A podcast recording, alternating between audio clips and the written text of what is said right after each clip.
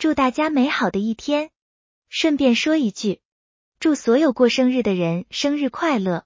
祝贺所有新父母、新婚夫妇以及任何享受值得庆祝的事情的人。感谢回归的听众，衷心欢迎任何新收听的人。欢迎收看第十一集《自尊的利弊》。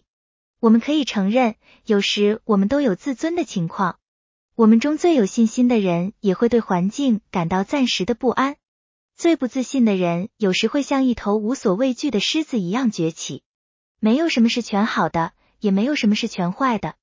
今天我们将揭开自尊谱中信心的双重性。主持人，欢迎收看自尊谱。我们将探索自尊的迷人世界及其对我们生活的影响。我是主持人保罗。今天我们将深入探讨自尊太少和太多的利弊，以及有趣的邓宁克鲁格效应。但不要害怕，我们将找到解决并找到完美平衡的实用方法。那么，让我们开始吧。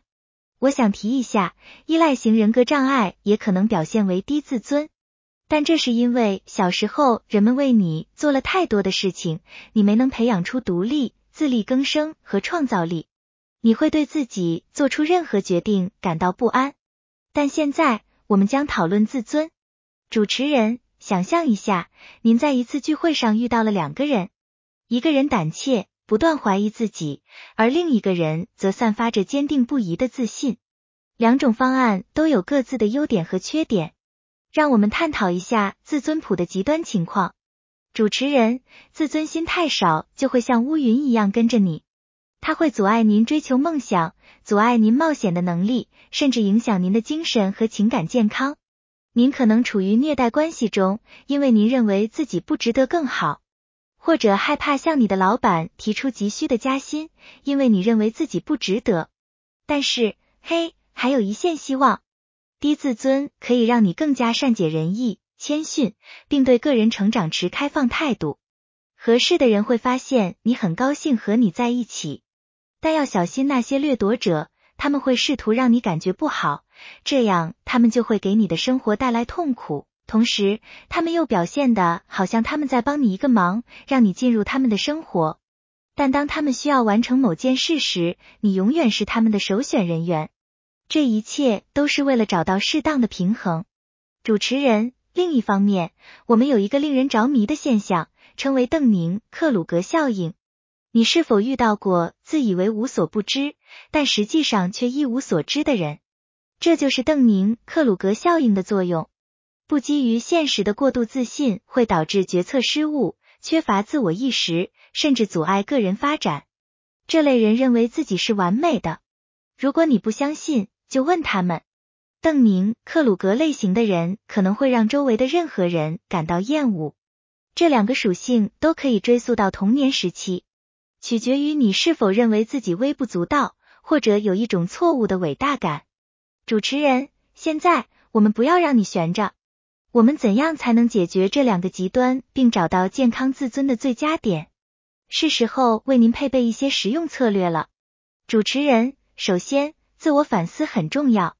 花点时间，客观的评估您的优点和缺点。回顾你的一生，你会对自己是谁感到惊讶？拥抱你的成就，但也要承认你可以改进的领域。请记住，自尊就是接受自己是一个正在进行的工作。背景音乐过渡，主持人让自己周围充满支持性的网络。您可以从尝试新的爱好、学习新的技能或阅读一本书开始，这可以让您知道自己的能力可以增长。寻求导师或朋友，或者加入能够提升和激励你的社区。他们的鼓励和建设性反馈可以帮助您优雅的驾驭自尊范围。主持人练习自我同情，用善意和理解对待自己。当您所爱的人需要您的支持时，请像对待您所爱的人一样对待自己。请记住，没有人是完美的，犯错误是可以接受的，将他们视为成长和学习的机会。没有错误，只有学习什么是行不通的机会。主持人最后挑战一下你的舒适区。推动自己尝试新事物，承担经过计算的风险，并庆祝一路走来所取得的成就。建立自尊是一个旅程，前进的每一步都很重要。背景音乐过渡，主持人，好了，亲爱的听众朋友们，好了。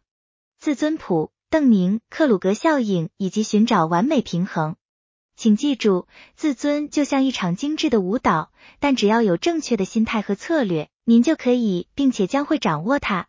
主持人，感谢您的参与。我对自尊谱系这一富有启发性的插曲的看法，我希望您获得了宝贵的见解和工具来驾驭自尊的世界。直到下一次，继续相信自己并拥抱美丽的复杂性。请下次和我一起发现什么对你来说最重要，以及如何实现它。一如既往，请记得爱自己。你并不孤单，你是相关的并且有价值的。那个怎么样？